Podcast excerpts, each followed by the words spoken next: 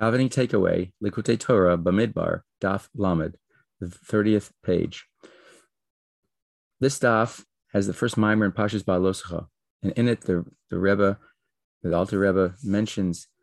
or states that we should have uh, no desire or will outside of Hashem. And how do we accomplish this? The maamar says that we should be misbonen, we should be meditating properly on the fact that Hashem is one with all the heavens and the earth and all the things that are within it, and the fact that um, there's really nothing that takes up space independently of Hashem. So His unity includes everything, and mentions in the maamar that the concept of one, when we say Hashem Hashem Echad, that oneness is only in a state where there exists levels and exists independent things like worlds and things in the world in the Seder Hishtalshelus. And by realizing that within this entire Seder Hishtalshelus, Hashem is completely one with it, that will then allow us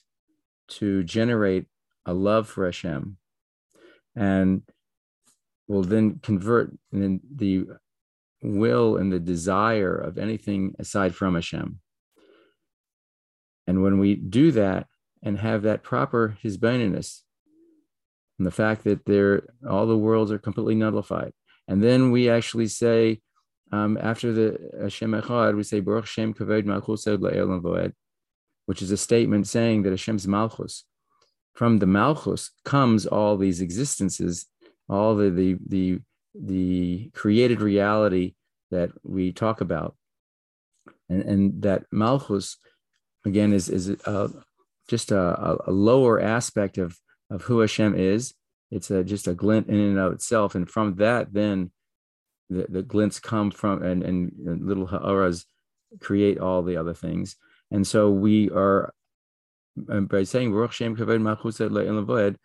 allowing for heaven and earth and allowing for it to exist, but realizing what its source is and how it's completely unified with Hashem. And the maamar says that if we have this proper hisbonenus, then we will, in fact,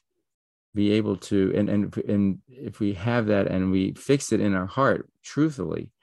that will allow us, that will uh, create a, a condition where we can then truly have a desire and love for Hashem and only for Hashem.